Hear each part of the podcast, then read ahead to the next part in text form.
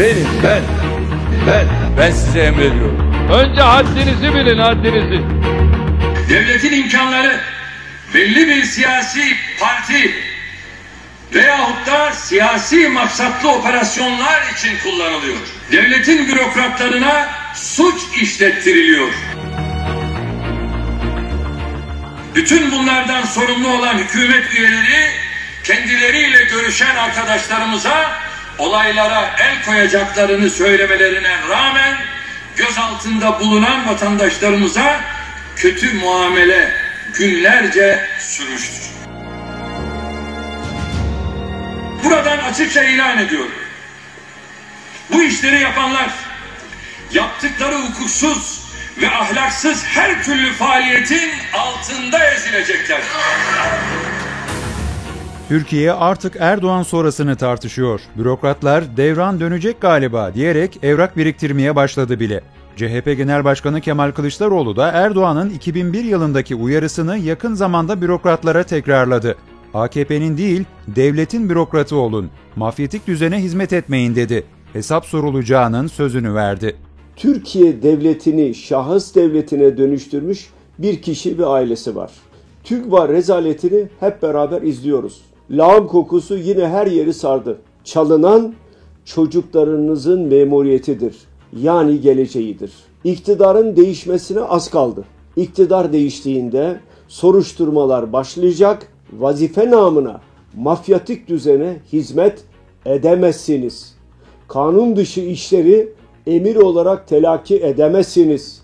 Siz Erdoğan ailesinin değil, bu devletin şerefli memurlarısınız. Emir almıştım diyerek bu kirli işlerden sıyrılamazsınız. Size kanun dışı her ne yaptırılıyorsa pazartesi itibariyle durun. TÜGVA benzeri vakıfların üzerine çöktükleri devletin malları hazineye iade edilecektir. Sizler hala kendinizi bu pislikten sıyırma şansına sahipsiniz. Erdoğan, Kılıçdaroğlu'nun sözlerinden çok rahatsız oldu. Basın açıklaması sırasında kağıttan okuduğu metinle Kılıçdaroğlu'na yönelik gözdağının fitilini ateşledi. Yeri geldi çiftçiyi tehdit etti. Yeri geldi esnafı tehdit etti. Yeri geldi toplumun hemen her kesimini tehdit etti. Her şeyden önce bu dil vesayet ve darbe dönemlerinin dilidir. Bilal Erdoğan'ın yönettiği TÜGVA belgelerinin ortaya saçılmasıyla çıban patladı. Erdoğan'ın vazgeçemediği bürokrat tipi Türkiye'yi hukuksuzluklar ve mafya ülkesine dönüştürdü. Görevimiz ne olursa olsun hepimiz öncelikle bu davanın bir neferiyiz. İşte devletin değil Erdoğan ailesinin memur olmayı seçen, son günlerin çok konuşulan tabiriyle bazı günahkar bürokratlar. Önce 17-25 Aralık büyük yolsuzluk ve rüşvet soruşturmasını kapatan isimlere bir bakalım. soruşturma dosyasında var olan ve yasalara uygun olarak onaylanan imar planlarının büyük bir bölümü Sayın Başbakan'ın talimatıyla yapılmıştır. Sayın Başbakan'ın istifa etmesi gerektiğine inandığımı ifade ediyor. Yüce milletimize saygılar sunuyorum. İrfan Fidan, İstanbul Savcısı olarak görev yaparken 25 Aralık yolsuzluk soruşturmalarını kapattı. 17-25 Aralık soruşturmasında görev alan 115 polis hakkında soruşturma başlattı. Hizmetlerinden dolayı önce İstanbul Başsavcı Vekilliğine, sonra da Başsavcılığa getirildi. Kısa sürenin ardından Yargıtay üyesi seçildi. Burada bir gün bile görev yapmadan Erdoğan'ın talimatıyla Anayasa Mahkemesi üyesi oldu. Fuzuli Aydoğdu İstanbul'da savcıyken 17-25 Aralık soruşturmalarına takipsizlik kararı verdi. Bu hizmetinin ardından önce İstanbul Başsavcı Vekilliğine ardından da HSK Genel Sekreterliğine atandı. Oradan da Yargıtay üyeliğine terfi ettirildi. Bu sabah itibariyle büyük bir yolsuzluk operasyonu yapıldı. İstanbul'da başladı, Ankara'ya... İsmail Uçar 17-25 Aralık yolsuzluk soruşturmasını İrfan Fidan, Fuzuli Aydoğdu ile kapatan savcılardan. O da önce İstanbul Başsavcı Vekilliğine, 2017 yılında ise İstanbul Anadolu Cumhuriyet Başsavcılığına atanarak ödüllendirildi. Sabaha karşı 28 adrese birden baskın yapıldı. Barış Güler gözaltına alındı. Yolsuzluk İçişleri Bakanı'nın oğlu. Ekrem Aydıner Savcılar Celal Kara ve Mehmet Yüzgec'in yürüttüğü 17 Aralık yolsuzluk soruşturmasına 3. savcı olarak atandı. Sonra Kara ve Yüzgeç görevden alındı. Dosya sadece Aydıner'e kaldı. O da deliller usulüne uygun toplanmadı dedi ve 17 Aralık soruşturmasının üstünü kapattı. Daha sonra İzmir Başsavcı Vekili oldu, ardından da Ankara Başsavcı Vekilliğine atandı. İmara uygun olmayan arazilerin illegal olarak imar Şu anda açılması emniyette bulunan ve ifadesine başvurulduğu belirtilen isimler arasında kabineden üst bakanın oğulları da var. İslam Çiçek bu sulh ceza hakimi de şu sıralarda Amerika'da Aaron Goldschmidt ismiyle boy gösteren Reza Zarrab'ı serbest bıraktı. Zafer Çağlayan'ın oğlu Kaan Çağlayan, Muammer Güler'in oğlu Barış Güler'i de tahliye etti. Facebook sayfasından Tayyip Erdoğan için Allah uzun ömür versin uzun adam paylaşımları yaparak sevgisini gösteriyordu. Sevgisine karşılık buldu ve 2017'de Yargıtay üyeliğine getirildi. Görüntülerde ele geçirilen kasalarla para sayma makinesi dikkat. Bugün 17 Aralık 2013. Hulusi Pur Sulh Ceza Hakimi Hulusi Pur, 17 Aralık tutuklularını serbest bırakan isim. Halkbank eski genel müdürü Süleyman Aslan'ın da aralarında bulunduğu 6 kişinin tahliyesine karar verdi. 17 Aralık operasyonunda görev alan 115 polis hakkında selam tevhid soruşturmasını koordine etti. Bu çabalarının ardından İstanbul Ağır Ceza Mahkemesi Başkanlığı'na terfi ettirildi. 2018'de de Yargıtay üyeliğine atanarak ödüllendirildi. Selami Altınok 17 Aralık operasyonu sonrasında gece yarısı Aksaray'daki vali konağından alınıp İstanbul Emniyet Müdürlüğü koltuğuna oturtuldu. 25 Aralık günü savcının operasyon emrini polise uygulatmadı. O gün Erdoğan'ın Kısıklı'daki konutuna özel harekat polislerini gönderdi ve içeri girmek isteyen organize şube polislerini vurmaları talimatını verdi. Erdoğan'ın yolsuzluklarını örtmenin ödülü olarak da bakanlığı kaptı. Rüşvet ve yolsuzlukların üstünün örtülmesi için üstün çaba harcayan bürokratların yanı sıra 15 Temmuz'un aktörleri de dikkat çekiyor. Aradan 5 yıl geçmesine karşın darbe girişiminin gerçek sorumluları bir türlü bulunamıyor, bulunmak istenmiyor.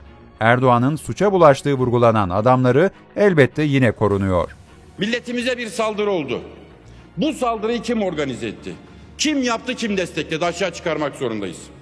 Şimdi biz orada rica ettik. Darbenin iki kilit ismi en çok bilgi sahibi olması gereken bürokratlardan MİT Müsteşarı ve Genelkurmay Başkanımız gelsin. Karşılıklı görüşelim darbeyi açığa çıkaralım. Bu grup izin vermedi. Cumhurbaşkanı izin vermedi, Başbakan izin vermedi, gelmediler. Hakan Fidan Erdoğan'ın sır küpüm dediği bürokrat. MIT'in başına geçtikten sadece 4 gün sonra Mavi Marmara olayı yaşandı. AKP'nin PKK ile yaptığı Oslo müzakerelerini yürüten isim de Hakan Fidan. 15 Temmuz'un kara kutusuydu. O karanlık gecenin öncesinde ve sonrasında yaptığı esrarengiz toplantılar mahkeme kayıtlarına da girdi. Darbe girişimiyle ilgili MIT'in istihbarat zafiyeti yaşadığı söylense de Fidan Erdoğan'a daha da yaklaştı. Biz bu arkadaşlarımızı kimseye yedirmeyiz. Hulusi Akar 15 Temmuz'un en kilit ismi şüphesiz dönemin Genelkurmay Başkanı Hulusi Akar. O geceki olaylara ilişkin istihbarata karşın gerekli önlemleri almadı. Cumhurbaşkanı Erdoğan ve Başbakan Binali Yıldırım'ı bilgilendirmedi. Rehin alındığı iddia edilse de gerek Genelkurmay karargahı, gerekse Akıncı üstündeki rahat tavrı dikkat çekti. O akşam 22.15'te birliklere yollanan Yurtta Sulh Konseyi imzalı ilk mesajda başkan olarak Akar'ın imzası bulunuyordu. Ancak Akar görevden alınmak yerine bakan yapılarak ödüllendirilecekti. Saygı ve şükranlarımı sunuyorum. Allah hayırlarımızı kabul etsin.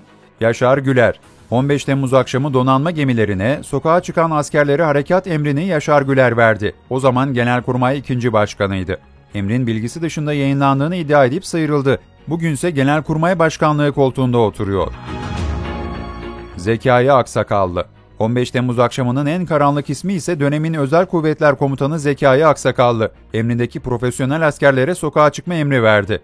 Diyarbakır'dan çağırdığı General Semih Terzi'yi vurması için de Ömer Halis Demir'i 9 kez aradı. O gece otomobilinde saklanan Aksakallı ertesi gün sabah karargaha gidip askerlerine işkence yaptı.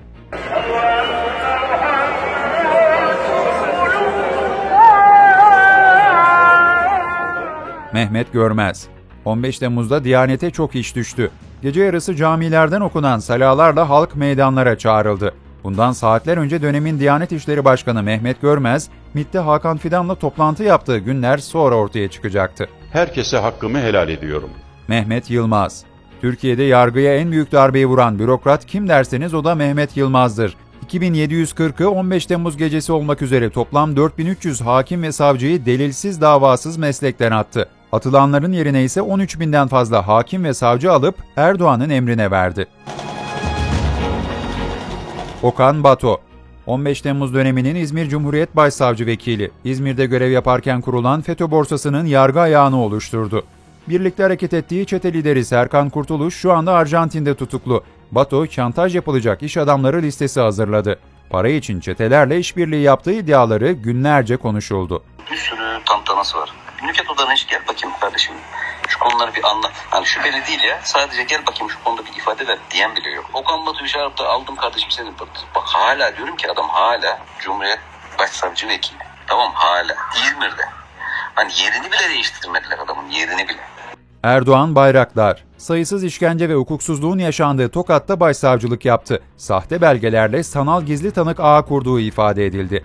Birçok masum insan bu yolla hapse atıldı. Kırıkkale Başsavcısı olduğu dönemde cezaevindeki örgüt lideri Alaaddin Çakıcı'nın özel savcısı gibi çalıştığı konuşuldu. Gidelim o zaman istemiyorsan ya. Mustafa Ayhan, AKP'den milletvekili aday adayı, Mardin Belediyesi'nin kayyumu. Hakkındaki yolsuzluk soruşturmasına rağmen adalara kaymakam yapıldı. TÜGVA skandalının en önemli isimlerinden.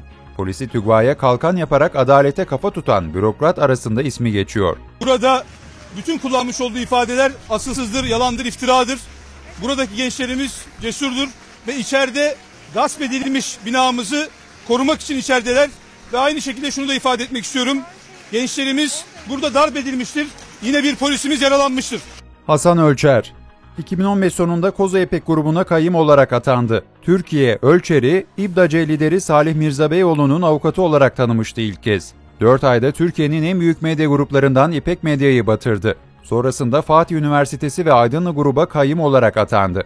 Türkiye'de iktidarın emriyle basın ve ifade özgürlüğüne tecavüz eden o kayyumlara en güzel cevabı yine gazeteciler verecekti. Siz geçicisiniz burada Hasan Bey, geçici. İktidara talip olan muhalefetse hukuk dışı uygulamalarıyla öne çıkan işte bu bürokratları hatırlatarak uyarıyor. Bu uyarılar ne kadar etkili olur o pek belli değil. Ancak hukuk dışı uygulamalara imza atan bürokratların siyasal atmosfer değiştiğinde bir şekilde bunun sorumluluğuyla yüzleşecekleri kesin. Yolsuzluklara karşı mücadele edeceğim. Yolsuzlukları savunan kişilere karşı mücadele edeceğim. Bunu en başta bilmesi gereken de Sayın Erdoğan'dır. Kanun dışı talimatları kim yerine getirirse, fakirin fukaranın cebine kim elini atarsa, fakirin fukaranın garibanın hakkını kim yerse onun karşısında olacağım. Yanında Erdoğan dahi olsa. Adaletten yanayım, haktan ve hukuktan yanayım.